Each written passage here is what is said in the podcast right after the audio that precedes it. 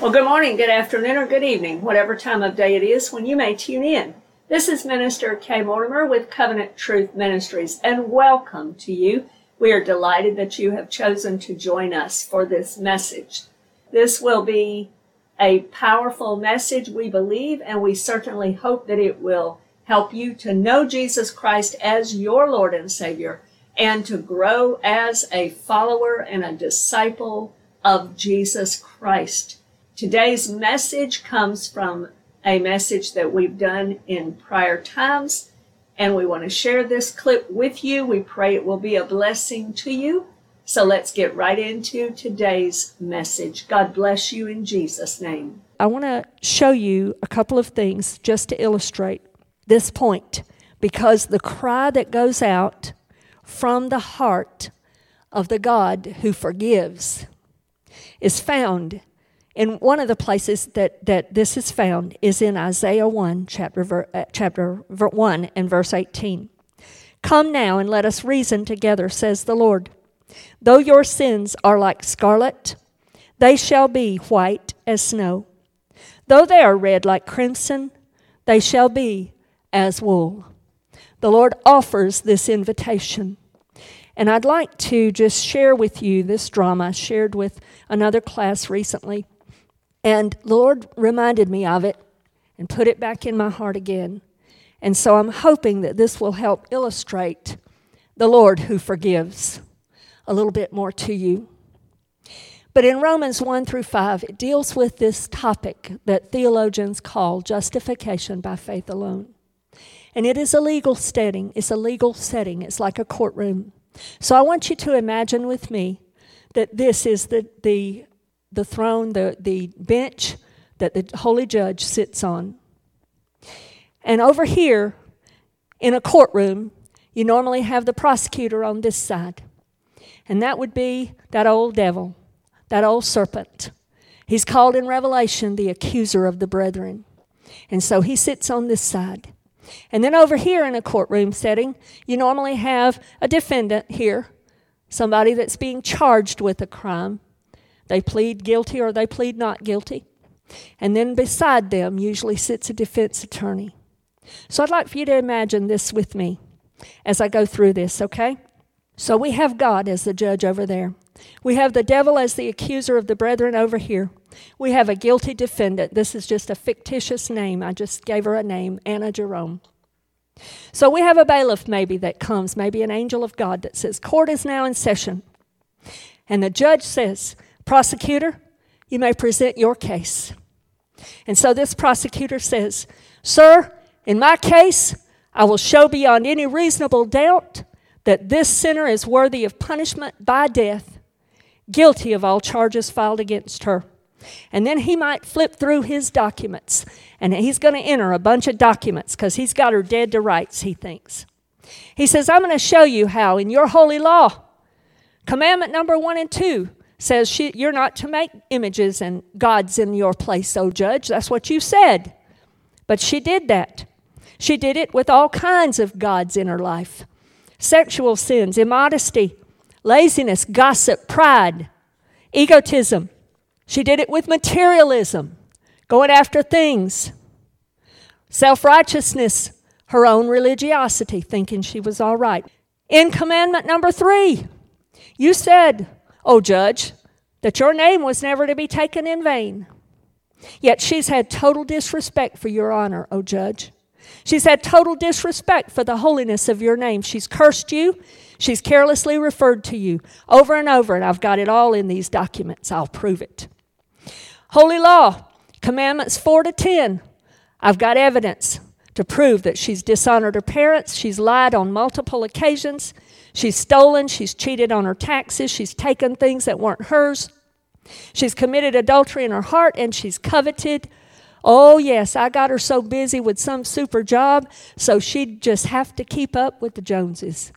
Oh, I've got it here, d- Judge. And the judge says, Does that complete your claim against this defendant? And the prosecutor says, Yes, arrest my case. So then he turns to this defendant over here who knows she's dead to rights, who knows she's guilty of everything he just said. And he turns to her. Maybe she's weeping by this point. And he tells her, The prosecutors raised charges against you. What do you say for yourself? She says, I have no words, Your Honor. I am guilty of all of these charges. I have done all of these things, and I stand condemned before you, holy and righteous judge. Then enters the defense attorney. He sat silent through this whole event. And he says, Your Honor, may I have a moment with my client? And the judge nods. And he sits down and he turns to her and he says, Dear Anna, I recognize you're guilty as charged. But do you know who I am? Your friend that introduced you and led you here brought you to me so that I can offer to you an answer, a solution, a defense. I know you're guilty. The judge recognizes your guilt. But let me tell you about something I can offer you. I am the Son of God who became a human being just like you. I lived a life like you, fraught with all the same passions and desires and temptations. But because I did not sin, I could be a substitute for you and all like you who have sinned. You see, when I was born, I came to earth and was born a human being for one purpose and one purpose only to die as your substitute. At 33 years old, knowing my time had come, I allowed soldiers to arrest me, to beat and spit on me and whip me. I carried a very heavy crossbeam on my back up a hill. I then laid down on that wooden cross and let Roman soldiers hammer three spike nails into my wrists, blood pouring out and down that cross. And they then stood it up, and I experienced excruciating pain. But, dear Anna, do you know why? Why I did this? You see, dear one, I saw your picture as I lugged that cross up that hill. I saw your face as I was hanging there. I knew this day was coming when you would sit in this defendant seat.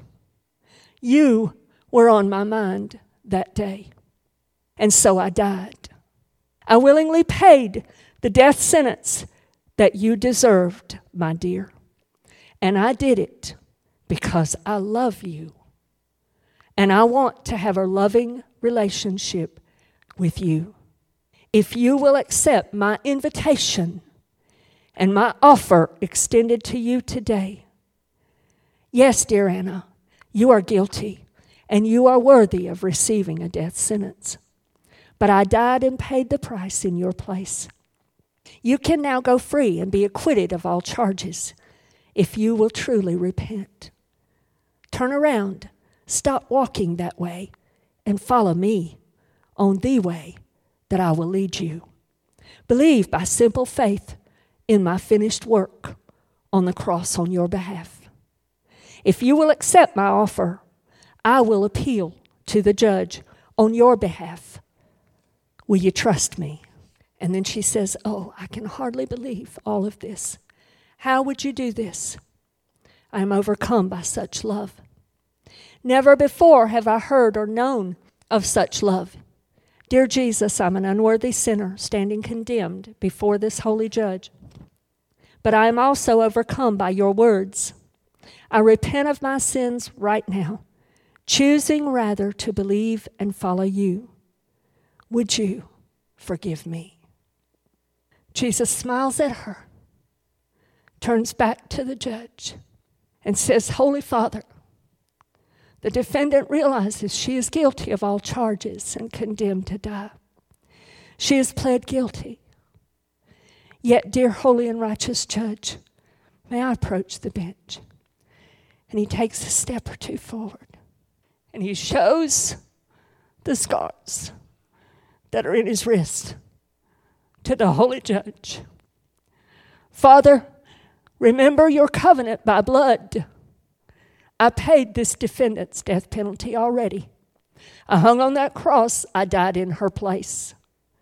Receive my payment on her behalf and acquit her of all charges, is my plea. And so the judge holds his gavel and he slams it down and he says, I have made my verdict. Anna Jerome, you are acquitted of all charges and free to go in peace. And that is just one representation of the Lord who forgives. We serve a God that forgives us. And I know that most all of you, I don't, I don't know some of you, if you don't know Jesus and you've never known him as the Lord who forgives, I invite you to do that right now. Today, don't leave this room without making that decision. Because this same, thing, same courtroom scene is played out over and over again because our God is a God who forgives every repentant sinner that will come to Him. And for all of the rest of us, I want us to focus this week on the Lord who forgives. Father, we're almost speechless, Lord, as we think about what you've done for us.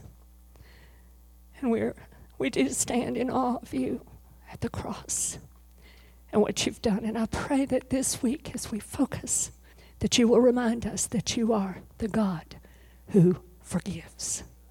We praise you, Lord, in Jesus' name. Amen.